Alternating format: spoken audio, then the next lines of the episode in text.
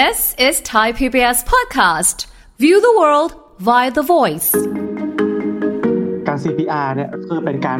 ฟื้นคืนชีพ จริงๆ เป็นการใช้แค่สมองและสองมือเรานะครับ ก็สามารถช่วยชีวิตคนได้แล้วนะ เมื่อคนเราหมดสติ เมื่อเราหัวใจหยุดเต้น เราจะทำยังไงก็ได้เพื่อให้หัวใจเนี้ยมันกลับมาเต้นชั่วคราวก่อน เพราะฉะนั้นการกดบริเวณหน้าอกเนี่ยครับค่ะก็จะเป็นการทำให้หัวใจเนี่ยกลับมาเต้นได้ปกติ ถ้ามันหยุดเต้นไปนานๆเนี่ย เท่ากับร่างกายเราชัดดาวน์ไปเนี่ย หัวใจที่มันปั๊มเลือดไปเลี้ยงส่วนต่างๆของร่างกายอะมันก็ไม่ไม่ไม่เกิดขึ้นถูกไหมครับค่ะสมองขาดเลือดไตขาดเลือดตับขาดเลือดก็ทำให้อวัยวะเหล่านี้วายอืไม่สามารถทำงานได้ ฟังทุกเรื่องสุขภาพ อัปเดตททุกโรคภัย ฟังรายการโรงหมอ กับดิฉัน สุรีพรวงศิตพรค่ะ This is Thai PBS podcast. สวัสดีค่ะ คุณผู้ฟังค่ะ ขอต้อนรับเข้าสู่รายการโรงหมอทางไทย PBS Podcast ค่ะ เราพบกันเช่นเคยนะคะ วันนี้มีเรื่องราวดีๆ ที่อยากจะมาพูดคุยกัน แล้วก็เป็นอีกส่วนหนึ่งที่ทำให้หลายคนนะคะ ได้ให้ความสำคัญกับเรื่องนี้มากขึ้นค่ะ เกี่ยวกับเรื่องของการปฐมพยาบาลเบื้องต้นกรณีที่เราต้องมีการทำ CPR วันนี้ก็จะเน้นเรื่องนี้ด้วยนะคะ เดี๋ยวเราคุยกับนายแพทย์ชัยธวัฒน์ชื่อลือชาแพทย์เวชศาสตร์ฉุกเฉินศูนย์การแพทย์การจนาพิเศษคณะแพทยศาสตร์ศิริราชพยาบาล มหาวิทยาลัยมหิดลค่ะ สวัสดีค่ะคุณหมอคะอ๋อสวัสดีครับค่ะวันนี้เรามาคุยกันค่ะ คุณหมอก็เป็นอีกเรื่องหนึ่งที่สำคัญเนาะในที่เราจะเห็นว่าเวลามีเหตุการณ์ฉุกเฉินอะไรต่างๆ เหล่านี้เนี่ยก็แน่นอนเรื่องของการปฐมพยาบาลเบื้องต้นก็ CPR นี่แหละนะคะ เน้นเรื่องของ CPR นะ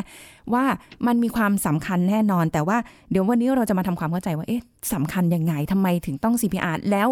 กรณีแบบไหนที่เราจะต้องมีการทำ CPR บ้างนะคะ เดี๋ยวคุยกับคุณหมอคุณหมอ เดี๋ยวให้คุณหมอได้พูดคุยได้บอกถึงทำไมเราต้องทำ CPR คะครับการ CPR เนี่ยคือถ้าเป็นภาษาอังกฤษก็คือ cardiopulmonary resuscitation นะครับก็คือเป็นการ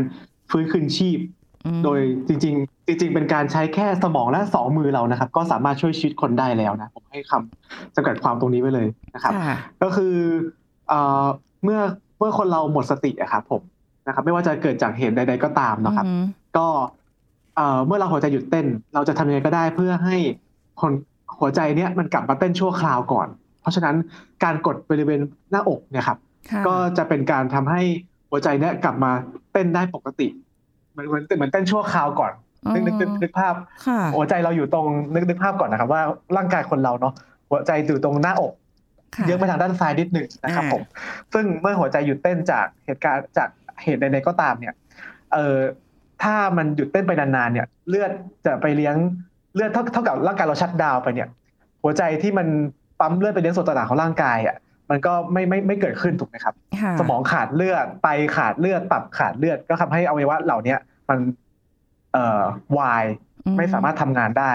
ฉะนั้นระหว่างเนี้ยระหว่างที่เรายังไม่ทราบสาเหตุว่าเป็นจากอะไรอย่างน้อยเนี่ย ให้หัวใจอะมันปั๊มขึ้นมาก่อน ให้มันให้มันบีบตัว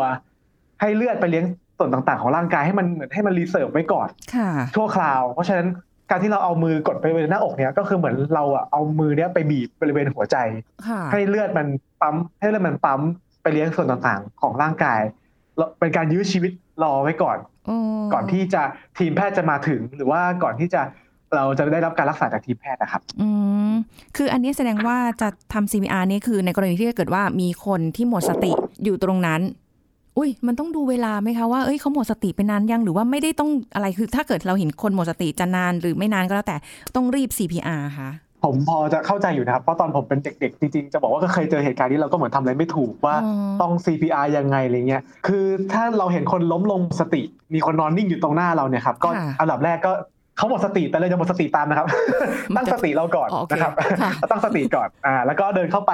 มคือถ้าเป็นคนนอนหลับเฉยๆเนี่ย เราคือเราจะสอนให้คนคนทั่วไป คือจริง ๆ แล้วอะเกรินนำนิดนึงนะครับ คือเราแบบมีหลักสูตร Basic Life Support สำหรับประชาชนทั่วไปอยู่นะครับ ที่อ๋อทางแพทย์ฉุกเฉินหรือว่าแพทย์ทั่วไปหรือเป็นจิตอาสาครับเขาจะไปสอนตามตอนนี้พยายามรณรงค์สอนตามโรงเรียนตามที่ทำงานต่างๆ หรือบริเวณที่สุ่มเสี่ยงที่จะเกิดภาวะคนไข้หัวใจล้มเหลวครับ ก็ก็ก็พยายามไปสอนอยู่เพราะฉะนั้นผมจะ encourage ให้ฟังว่าทุกคนสามารถช่วยชีวิต คนไข้ได้ด้วยอืมผู้ประสบภัยได้ด้วยด้วยมือเราแค่สองมือนี่เองแล้วก็ค่ะสตินะครับ ถ้าเราเห็นจากข่าวต่างๆ เห็นว่าอ่าอย่างล่าสุดก็มีน้องน้องเด็กป .6 นะครับเออใช่ที่เขาไปเรียนใช่ CPR ก็สามารถช่วยได้ฉะนั้นพวกเราเป็นผู้ใหญ่หรือ เรามีโอ้กำลังพอผมมองว่าทุกคนทำได้นะครับอะค่ะกลับมาเรื่องการการ CPR ก็คือ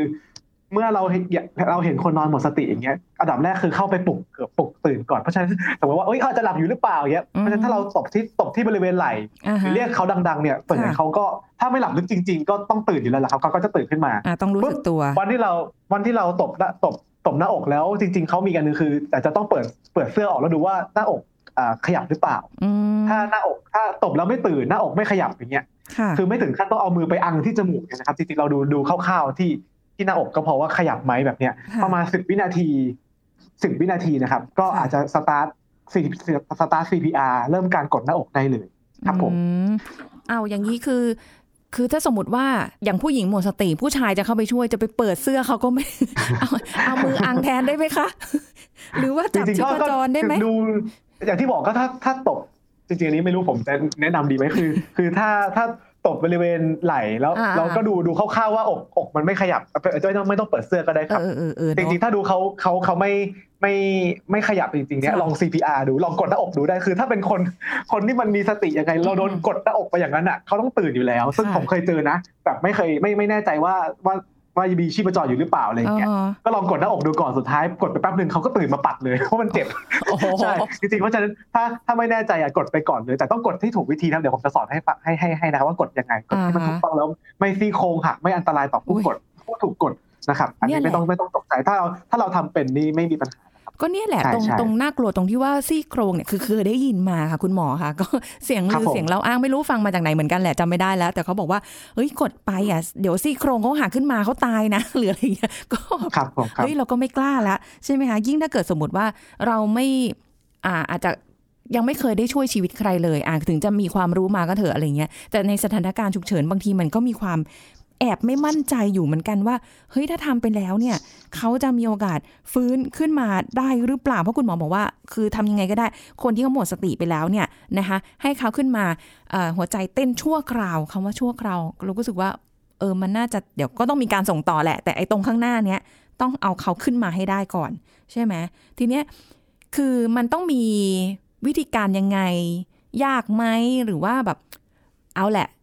คุณต้องไปเรียน คุณต้องไปรู้ถึงจะมาทำได้ ถ้าอย่างถ้าสมมติว่าอย่างอย่างที่เมื่อกี้เอ่อที่บอกคุณหมอไปบอกว่า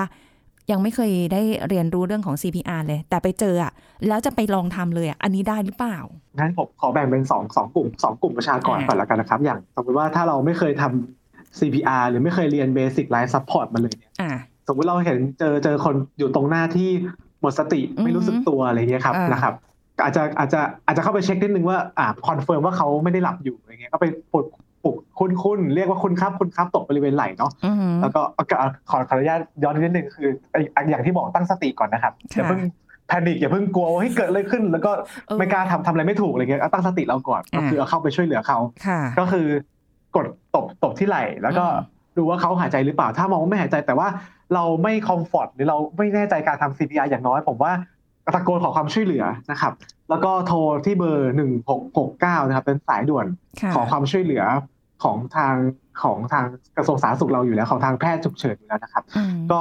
แจ้งอาการผู้ป่วยสถานที่ที่เกิดเหตุชื่อแล้วก็เบอร์โทรศัพท์ของผู้แจ้งนะครับค่ะครับอันนี้ก็สมมติว่าอันในกรณีที่เรายังไม่กล้าทำ CPI จริงอย่างน้อยเราได้ activate แล้วว่าแต่น้อยจะจะมีคน เนี่ยหนึ่งหกเก้าเขาก็จะพยายามหากู้ชีพ หรือว่าโรงพยาบาลใกล้เคียงอะส่งค่ะคนเข้าเข้ามาที่บริเวณอ๋นี้อนะครับคืออย่างนี้แสดงว่าอย่าลืมโทรหนึ่งหกหกเก้าใช่ครับ ข้อมูลเบื้องต้นที่จะแจ้งกับเจ้าหน้าที่เวลาเราโทรไปที่สายด่วน1669แล้วเนี่ย เราก็ต้องครับบอกใช่ไหมคะว่า เออเป็นเพศไหนแล้วก็หมดครับสติอยู่ หรือว่าในเรื่องของแบบ เออเขาเรียกว่าอะไรนะคะอ่าไม่รู้สึกตัวไปแล้วหรืออะไรเงี้ยคือคือรายละเอียดพวกเนี้ยเบื้องต้นเราก็ต้องบอก เพื่อที่เขาจะได้เตรียมคุณหมอ หรือเออหรือเตรียมแพทย์พยาบาลที่อยู่ใกล้ๆอะมาแล้วก็เครื่องไม้เครื่องมืออันนี้มาช่วยได้ถูกต้องถูกไหมใช่ครับ อันนี้คือกลุ่มกรณีที่ไม่ได้ไม่ได้รู้จักการทำ basic อืม life support หรือการทำ CPR นะครับอ่าอย่างน้อยผมว่าการที่จะช่วยคนไข้ได้ระดับหนึ่งก็คือ หาทีมที่เขามีศักยภาพที่จะมาช่วยผู้ป่วยเหล่านี้ก็คือทีมแพทย์ฉุกเฉินครับก็คือหนึ่งหกเก้าแล้วก็แจ้งที่ผมบอก อาการผู้ป่วยสถานที่เกิดเหตุ ชื่อผู้แจ้ง เบอร์โทรศัพท์ผู้แจ้งอ่าสำกคัรญณีที่แบบสมมติว่าผมว่าสี่อย่างเนี้ยแค่เอาใหม่นะครับอาการผู้ป่วยสถานที่เกิดเหตุชื่อแล้วก็เบอร์โทรคนแจ้งเพราะว่าบางทีสายมันตัดไปหลุดไปอย่างไรเขาโทรกลับเข้ามาอืมก็ยังพอพอจะติดต่อสื่อสารกันได้ว่า อยู่ตรงไหนแล้วนู่นนี่นั่นครับผมอ๋อโอเคครับอันนี้สำคัญที่เราต้องบอกเจ้าหน้าที่อะนะค่ะ ครับผม ทีนี้ต่อมาแล้วก็อะกลับมาเป็นกลุ่มประชากรที่สองสมมติว่าสามารถ เคยเรียนเบสิ c ไลฟ์ซัพพอร์ตหรือว่าทำ CPR มาก่อนค่ะคือจริง ๆ แล้วอะอันนี้เราก็พยายามรณรงค์ว่าทุก ๆ สถานการศึกษาหรือว่าเอออฟฟิศต่างๆเนี่ยจริง ๆ เราควรจะมีการสอนแบบนี้ทุกๆหนึ่งปีต่อครั้งเขาบอกว่าการที่ทำทุก ๆ ปีเนี่ยจะทำให้เราจำได้แล้วเรามีความกล้าที่จะ CPR ค่ะอันนี้คุณวงคุณวงเรียนจะต้องหาหาคอร์สเข้าทุกทุกปีทุกปี ผมว่ามันจะมีความกล้าขึ้นเรื่อยๆ เราจะรู้สึกว่าอ๋อเราเราคุ้นเคยกับมันอะไรอย่างเงี้ยนี่ที่พยายามอ๋อพยายามรณรงค์กันอยู่นะครับ อ๋อคือใช่คือใช่ต้องพยายามแบบฝึกบ่อย ๆ ใช่ปะเพื่อประเกิดมาณความนั้นมั่นใจครับเพราะว่าอืมเพราะว่าสิ่งสิ่งเหล่านี้มันสามารถเกิดขึ้นได้ตลอดเวลานะครับอย่างที่ค่ะบอกบางคนแค่กินลูกชิ้น เข้าไปติดคอก็อย่างที่บอกขาดอากาศ4นาทีโอ้แล้วก็ป๊อกไปเลยมันมันสามารถเกิดขึ้นได้รอบตัวเราฉะนันอืมทำไปเป็นสกิลที่ติดตัวไว้ ไม่ไม่เสียหายครับจริงๆค่ะเราเราควรควรต้องทำผมยังเคยยืนยันว่ามันควรเป็นหลักสูตรที่อยู่ในบรรจุในโรงเรียนด้วยซ้ำเออที่ที่ต้องจริๆที่ต้องรู้อันเนี้ยผมว่าสำคัญมาก แต่ก็ยังไม่แน่ใจว่าอนุมัติ ตรงนี้หรือยังนะครับอืมแต่เหมือนเหลือทางแพทย์แพทย์ฉุกเฉินเรากำลังผลักผลักดันให้ให้ตรงนี้เข้าไปอยู่ในหลักสูตรในโรงเรียนอยู่ว่าให้รีนิวทุกปีอะไรอย่างเงี้ยเพราะยังไงเราเรามีทีมที่ที่พร้อมจะสอนอยู่แล้ว ถ้าถ้าถ้าติดต่อมานะครับค่ะโอเคกลับกลับมาเรื่องที่ว่าการทำ CPR ก็หลังหลังแรกอะกลับมาเหมือนเดิม เมื่อกี้ผมอาจจะลืมพูดไปว่า ก่อนที่เราจะเข้าไปทำ CPR หรือเข้าไปช่วยเหลือผู้ป่วยเนี่ยอย่างที่บอกดูดูสถานการณ์รอบข้างก่อนค่ะสมมติว่าไม่ใช่ว่าเขาเอ่ออยู่ตรงบริเวณ หนองน้ำมีสายไฟปักอยู่อย่างเงี้ยเป็นไฟช็อตอืมสมมตินะครับเป็นหมดสติจากไฟช็อตอย่างเงี้ยเราเข้าไปอีกหนึ่งคนก็อย่างที่บอกเราก็จะได้ผู้ป่วยเพิ่มอีกหนึ่งคนยังต้องดูสถานการณ์โดยรอบว่าเราพร้อมที่จะควรจะพร้อมจะเข้าไปช่วยเหลือเขาหรือยังค่ะมันเสี่ยงหรือเปล่าอย่างนี้นะครับอืมโอเค ถ้าประเมินแล้วประเมินแล้วโอเค พื้นที่ปกติปลอดภัยดีเป็นแบบขอยกตัวอย่างเช่นอยู่ในสวนลุมเป็นคนวิ่งวิ่งวิ่งปุ๊บอยู่ตรงบสติบสติเป็นตรงหน้าเราเนี่ยในสวนลุมก็คงจะไม่ได้มีอะไรน่ากลัวประเมินแล้วโอเค เข้าไปพร้อมจะเข้าไปช่วยเหลือก็ทำตามที่ สอนเมื่อกี้นะครับ ก็ปลุกค่ะก่อน ถ้าปลุกตื่นจบ ถ้าปลุกไม่ตื่นดูไม่หายใจก็เริ่มต้น CPR ได้เลยนะครับค่ะแล้วก็การทำ CPR เนี่ยก็คือ เวลาทำเราจะเอามือประสานกันสองข้างนะครับอ่าอันนี้ขอเป็นในในกลุ่มผู้ป่วยผู้ใหญ่ก่อนนะครับค่ะก็ก็คือเอามือประสานกันสองข้างนะครับอืมมือบริเวณเขาบอกว่าให้เอามือที่ถนัดเนี่ยวางอยู่ด้านล่างนะครับอ๋อแล้วก็วางแล้วก็ใช้บริเวณสันสันมือคือ อันนี้เป็นพอดแคสต์อาจจะนึกภาพไม่ออกก็ลองลองลองดูจินตนาการตาม search ในรือไม่ก็เปิด เปิดเปิดใน Google ก็ Google ได้ตามนะครับใช่ใช่ใช่ใช่ก็คือก็คือจะไปใช้สันมือเออเอ่อวางบริเวณเขาเรียกว่ากระดูกกระดูกหน้าอกอะครับตรงกลางกระดูกหน้าอกภาษาไทยจะเรียกว่า sternum คือผมเคยเจอหลายครั้งแล้วเขาเขามองว่าหัวใจอยู่ด้านซ้ายซ้ายไปทางแบบซ้ายหน่อยใช่ไหมครับค่ะแต่เราจะไม่ปั๊มตรงด้านซ้ายนะครับ เราจะปั๊มตรงกลางหน้าอกจะเป็นครึ่งล่างของกระดูกหน้าอกอยู่ตรงกลางอ๋อระหว่างกดราวนมทั้งสองข้างกดใช่เจอครับแล้วกดเจอแล้วเจ็บ กดเองเจ็บตรงนั้นนะครับ ตรงนั้นเออตรงนั้นตรงนั้นมันเป็นมันจะเป็นกระดูกสันอกเป็นเป็นแผ่นๆขึ้นมา ถ้าจับดูจะรู้สึกอย่างนั้นจะอยู่ตรงกลางระหว่าง ระหว่างเอ่อตัวหน้าอกเราเขาเรียกว่าอะไรตรงเต้านมเราสองข้างครับค่ะเออตรงกลางใช่แล้วก็วางวางประสานไปมือถนัดอยู่ล่างมือไม่ถนัดอยู่บนนะครับค่ะผมสอดแล้วก็กดกดลงไปลึกอย่างน้อย5เซนติเมตรโอ้ด้วยความเร็ว100ถึง120ครั้งต่อนาทีโอ้โหนะครับกดกดลึกแล้วก็ปล่อยกดลึกแล้วก็ปล่อยให้มันให้มันปล่อยด้วยคืออะไรให้กระดูกหน้าอกมัน คือเวลากดไปไม่ต้องกลัวว่ากดไปมันจะแกรบแล้วก็หักนะครับกระดูกหน้าอกตัวเนี้ยค่อนข้างแข็งแรงอ๋อแล้วก็โอเคมีความยืดหยุ่นสูง เพราะฉะนั้นค่ะถ้ากดถูกต้องนะครับ มันจะมันจะมันจะเกิดการปั๊มปิ้งนึกนึกภาพนึกภาพเวลาเรากดอืมกดกดอะไรดีกด กดที่ปั๊มเจลที่ปั๊มเจล เวลาอ่าสบู่ล้างมือครับ ถ้าเรากดจริงมันก็จะลงไปขึ้นลงขึ้นลงอย่างนั้นอ่านะครับมันก็จะเด้งขึ้นมาเห็นภาพออกไหมครับอืมอ่าอืมใช่ก็จะเด้งขึ้นมาแต่ต้องต้องกดให้ลึก แล้วก็ให้มันก่อนปล่อยให้มันขึ้นมาเด้งให้สุดอ๋อนะครับคือมันมีมันมีใช่ความลึกของอ่า เขาเรียกอะไรหัวใจอยู่ตรงนั้นอะไรอย่างเงี้ยใช่ไหมคะอวัยอวัยวะภายในเราก็ต้องแบบใช่ครับให้มันของถึงใช่อ๋อให้มันถึงตรงนั้น ใช่เขาเขาคือตามทฤษฎีบอกว่าประมาณ5เซนติเมตรซึ่งผมเข้าใจนะสถานการณ์จริงไม่มีใครรู้หรอกนี่ห้าเซนหรือไม่ห้าเซนโอ้แต่ก็กดให้กดให้มันรู้สึกว่ามันลงไปอะครับ แล้วก็เออให้มันขึ้นมาด้วยค่ะ ประมาณนี้ เพราะว่าอือฮึอย่างที่บอกกลับมากลับมาที่ผมสอนไปเมื่อกี้คือ เราต้องการให้หัวใจมันเกิดการปั๊มปิ้ง แต่ถ้าเรากดแบบเบาๆไม่ลึกมันก็หัวใจมันก็ไม่บีบนึกออกไหมฮะอืมมันต้องกดอืมกดลงไปเพื่อให้หัวใจมันบีบตัวคลายค่ะตัว บีบตัวคลายตัว เพื่อให้เลือดไปเลี้ยงส่วนต่างๆ ของร่างกายนะครับอ๋อแล้วก็นอกจากการกดหน้าอกก็จะมีที่เราเห็นตามหนังคือเมาส์ทูเมาส์เนาะอ่าจริงๆจริงเดี๋ยวนี้ๆตอนเนี้ยน้อยลงเอ่อจริงๆจริงๆเขาไม่ณณปัจจุบันเขายิ่งในยุคโควิดนะครับผมเข้าใจอยู่ว่าช่วงที่ผ่านมาเขาได้ไม่ได้โปรโมทให้ให้ทำ mouth-to-mouth ในทุกเคสค่ะนะครับ ใช่เพราะว่าเพราะว่าอย่างที่บอกว่าเรื่องความเสี่ยงการติดเชื้อหรือเอ้ยใครอยู่ดีเราจะไป mouth-to-mouth ใครผมผมเข้าใจตรงนี้นะแต่ว่าแต่ว่าแต่ว่าอย่างจะจะจะพูดดีไหมคือ คือในลองคือเราต้องประเมินสถานการณ์นะครับ อย่างเช่น ถ้าเป็นสถานการณ์ที่เกิดจากคิดว่าเป็นจากการการขาดอากาศหายใจอืมเช่นโตะจม เช่นจมน้ำหรือว่าค่ะเอ่อโดนโดนโดนทับโดนโดนโดนเบียดเสียดในที่ชุมนุมแล้วทำให้หายใจไม่ได้อย่างเงี้ยอ่าฮะจริงๆการช่วยการช่วยหายใจค่อนข้างสำคัญ ค่ะอืม จริงๆ อันเนี้ยอาจจะต้องสอนเป็นระดับแบบแอดวานนิดนึงคืออะพูดง่ายๆคือถ้าไม่มั่นใจอย่างน้อยคุณปั๊มหัวใจไปก่อนค่ะปั๊มให้เลือดไปเลี้ยงส่วนต่างๆ ของร่างกายก่อน แต่ถ้าคุณ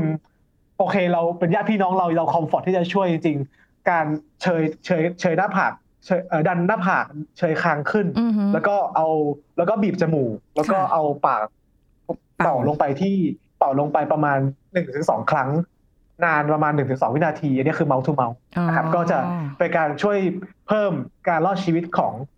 ผู้ป่วยได้ยิ่งในกรณีที่แบบเป็นเกิดจากการขาดอากาศหายใจต่างๆนะครับอืมใช่ก็แสดงว่ามันมีวิธีการช่วยชีวิตที่รูปแบบแตกต่างกันออกไป อาจจะเอาผสมร่วมกับการทำ CPR อย่างเมื่อกี้ที่คุณหมอบอกว่าเออถ้าเกิดเป็นเหตุจมน้ำใช่ไหมคะเราก็จะไม่ได้วิ่งใช่ครับเอาเด็กใช่ครับพาดบ่าแล้วก็กระวิ่งกระแทกไม่ไม่กไม่ระแทกทำครับไม่ทำแล้วไม่ไม่ใช่เราใช่ไม่ใช่เอาแบบนี้แล้วนะจ๊ะเออไม่เอาครับไม่เอาครับผมแต่แต่ว่าเราจะใช้วิธีการแบบเออปั๊มหัวใจแล้วก็แบบเมาส์ทูเมาส์เชยคางขึ้นมา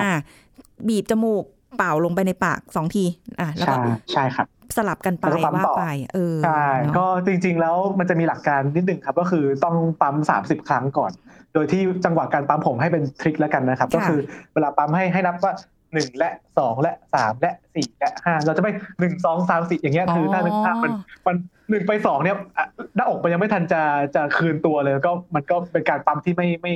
ไม่ไม่ไม่อดีควนะครับไม่ไม่ได้เหมาะสม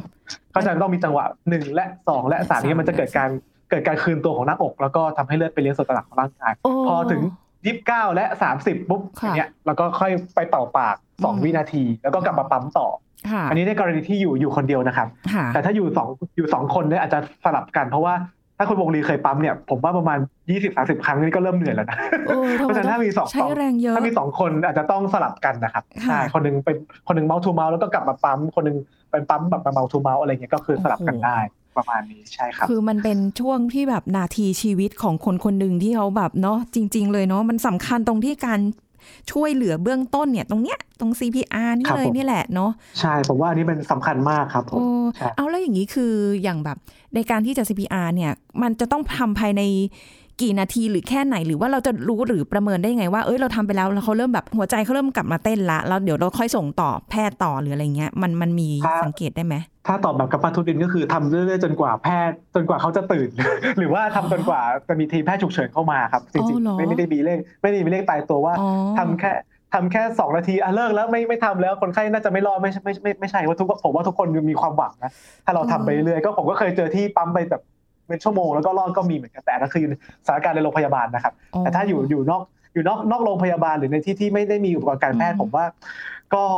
ผมไม่กล้าบอกเลขว่าแบบเมื่อไหร่คนหยุดนะผมผมว่าถ้าเราถ้ามองเป็นญาติพี่น้องเราก็ทำเต็มที่ครับเออปั๊มไปเต็มที่เรื่อยจนกว่าจะมีทีทีมแพทย์จะมา แล้วก็ขอให้ความรู้นิดนึงคือ เราจะมีเครื่องกระตุกหัวใจนะครับเรียกว่า AED ครับไม่รู้คุณวงลีเคยได้ยินไหมอ่าอ่าเคยเห็นอันนี้ก็ยู่เป็นอีกอะอันนี้ก็จะเป็นอีก คือถ้าเคยไปตามอ่าสนามบินหรือว่าสถานที่สำคัญราชการนะต่างๆเออตอนนี้อ่าเราจะเห็นแล้วนะครับเป็นเป็นตู้แล้วก็มีไซเรนข้างบน แล้วก็จะมีเครื่องสีเขียวๆสีส้มอ่าๆที่เขียนว่า AED หรือชื่อชื่อภาษาไทยคือเครื่องกระตุกไฟฟ้าหัวใจอ่าอะครับใช่ใช่ก็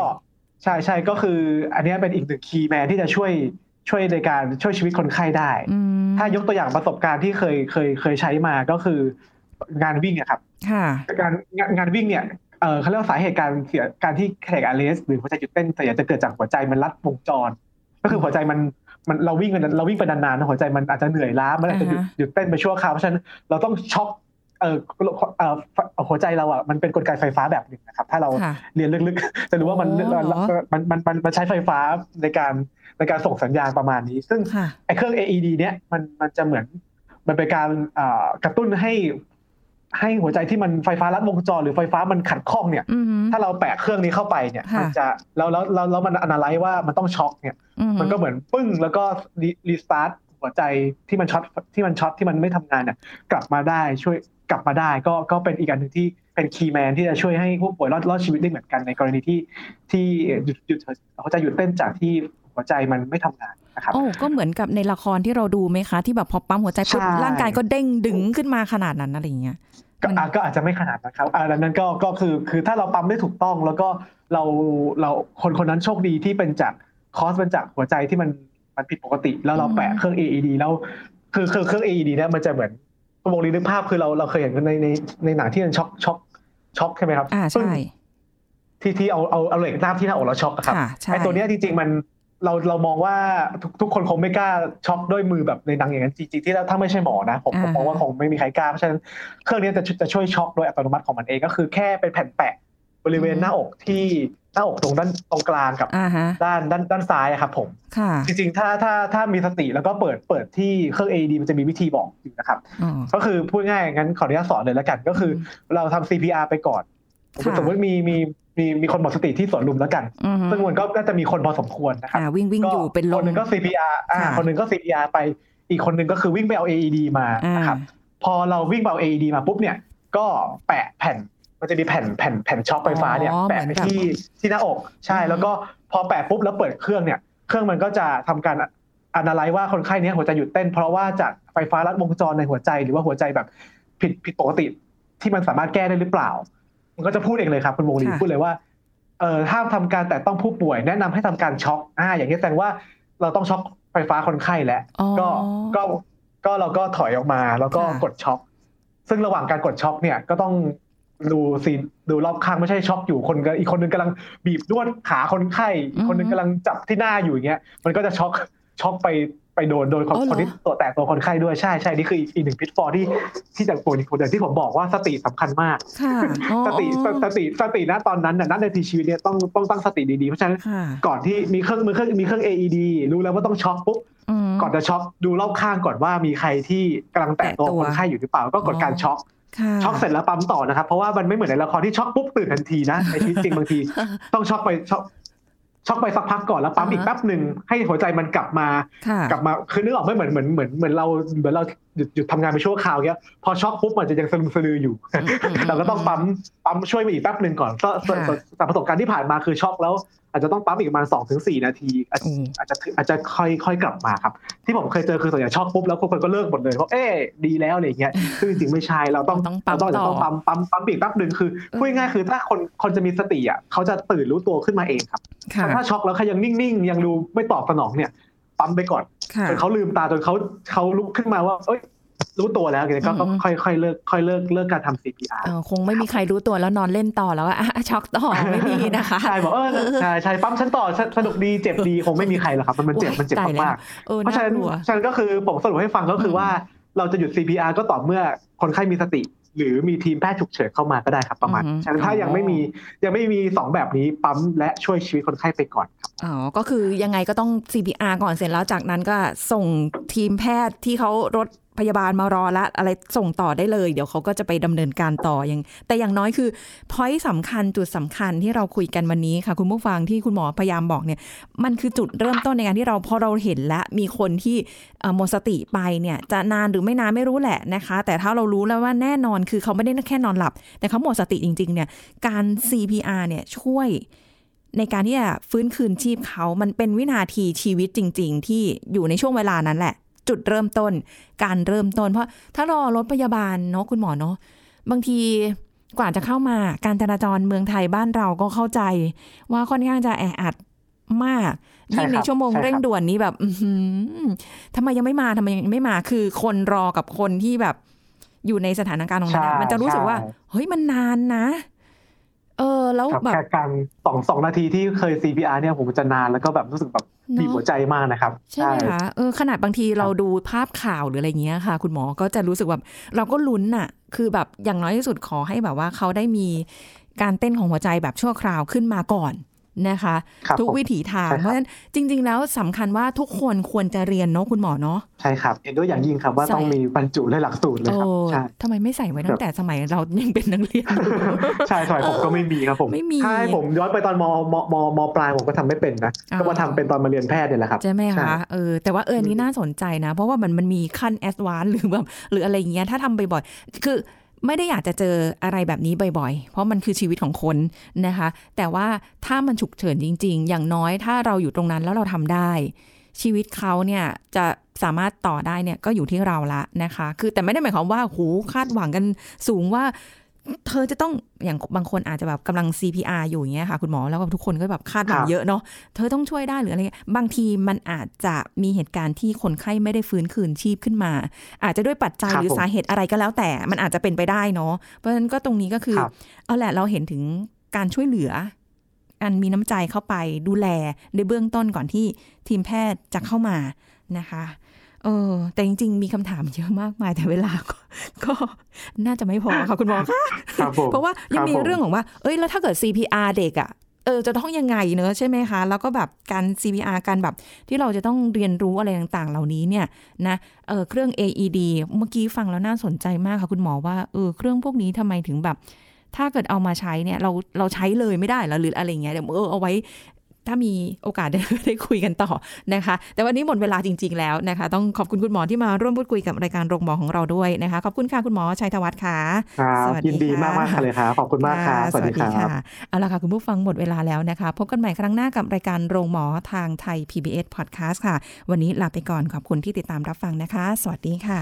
This is Thai PBS Podcast. อะไรบ้างที่ส่งผลกระทบต่อบุคคลรอบข้าง โดยเฉพาะคนในครอบครัวและญาติพี่น้อง เมื่อสมาชิกในบ้านพัวพันติดยาเสพติด ดรสุวัตวงศ์ทางสวัสด์นักจิตวิทยาการปรึกษามาเล่าให้ฟังครับเพราะจริงความทุกข์ของการที่เรามีคนในบ้านเสพยาหรือว่าติดยาเนาะมันจะมีความทุกข์อยู่ 3 อย่าง อย่างแรกคือด้วยความที่เรารักเขามากๆ อาจจะเป็นลูกเราเป็นพี่น้องเราอะไรก็ตามเป็นญาติเราที่รู้สึกว่ารักผูกพันเงี้ยครับมันจะมีความทุกข์จากการรู้สึกเป็นห่วงเราอยากให้เขาหยุดเราอยากให้เขาเลิก แต่เขาไม่เลิกหรือเขาอาจจะคล้ายๆ ติดงอมแงมอะไรเงี้ยครับ หรือเข้าขั้นแบบคล้ายๆเสพติดไปแล้วเงี้ยครับอันเนี้ยมันจะกลายเป็นความรู้สึกทุกข์ที่คล้ายๆเราเห็นคนที่เรารักเนี่ยอยู่ในจุดของวังวนของหายนะตรงนี้ นั่นคือความทุกข์แบบแรก แบบที่2เนี่ยมันเป็นเรียกว่าเกิดความขัดแย้งเกิดการทะเลาะเบาะแวงในบ้าน ซึ่งมันอาจจะขยายมาจากการเป็นห่วงนี่แหละในข้อที่หนึ่งพอเราเป็นห่วงมากปั๊บเราก็พยายามอยากบอกให้หยุดอยากให้เลิกค่ะบางทีมันก็จะกลายเป็นอารมณ์ที่มันทะเลาะกันเพราะว่าฝั่งหนึ่งก็บอกฉันจะเสพอีกฝั่งหนึ่งบอกอยากให้หยุดอะไรเงี้ยครับอ่ามันก็กลายเป็นการทะเลาะและเกิดความสัมพันธ์ที่ไม่ดี บรรยากาศก็ไม่ดีในบ้าน อย่างที่ 3 คือคนเสพยาเนี้ยครับเอ่อเรียกว่าหลอนหรือพฤติกรรมเปลี่ยน หรือเรียกว่าสร้างความวุ่นวายเดือดร้อนลำคาญค่ะทีเนี้ยมันจะไม่ใช่เป็นเรื่องของความรักแล้วแต่มันจะเป็นความรู้สึกว่าคนที่เสพยาเนี่ยเป็นภัย และเป็นสิ่งที่รบกวนลำคาญ สร้างความเดือดร้อนลำคาญให้กับเรามหรือไม่ใช่แค่กับเราเนาะคนเสพยาเนี่ยอาจจะไปมีพฤติกรรมหลอน หรือทำร้ายคนอื่นนอกบ้าน แล้วก็กลายเป็นว่าเอ่อ คนข้างนอกก็จะตามมาบอกว่าทำไมญาติไม่ดูแลอืมตำรวจมาก็อาจจะบอกว่าต้องให้ญาติดูแลนะญาติต้องพาไปบำบัดนะอ่าแต่บางทีตัวญาติเองอะครับ อาจจะไม่ได้มีความพร้อมที่จะพาไป หรืออาจจะไม่ได้มีกำลังไม่มีคนช่วย หรืออาจจะไม่ได้มีเวลาเพราะว่าตัวเองต้องทำมาหากิน และยิ่งถ้าเกิดเออเราพูดถึงระบบของการดูแลทางสุขภาพทางสาธารณสุขอะไรเงี้ยครับ ผมก็ไม่ได้คิดว่าการที่เราจะแจ้งหน่วยอะไรก็ตามที่จะให้เข้ามาช่วยดูแลเราเรื่องเนี้ยจะสามารถตอบรับหรือตอบสนองได้ทันทีอืม บางทีมันต้องรอคิว บางทีโอ้คิวมันเยอะเจ้าหน้าที่ไม่พอ หรือว่าแม้กระทั่งเตียงที่ว่างที่จะแบบเอาไปแอดมิดก็ไม่มีอย่างเงี้ยครับ ผมว่าอันเนี้ยมันเลยทำให้เรียกว่าเคราะห์เนาะเคราะห์ตกไปอยู่กับคนในบ้าน ที่ที่เรียกว่ามีคนในมีคนในบ้านตัวเองเนี่ยเสพยา แล้วเขาจะอยู่ตรงกลางระหว่างความกดดันของคนที่เสพยาแล้วก็มีปัญหา สังคมก็กดดันเขาตัวเขาก็ไม่มีทางออก ผมว่าคนที่อยู่ในบ้านตรงเนี้ยในฐานะผู้รับเคราะห์อันนี้แบบน่าเห็นใจมาก This is Thai PBS Podcast. ติดตามรายการทางเว็บไซต์และแอปพลิเคชันของไทย PBS Podcast Spotify SoundCloud Google Podcast Apple Podcast และ YouTube Channel Thai PBS Podcast Thai PBS podcast. View the world via the voice.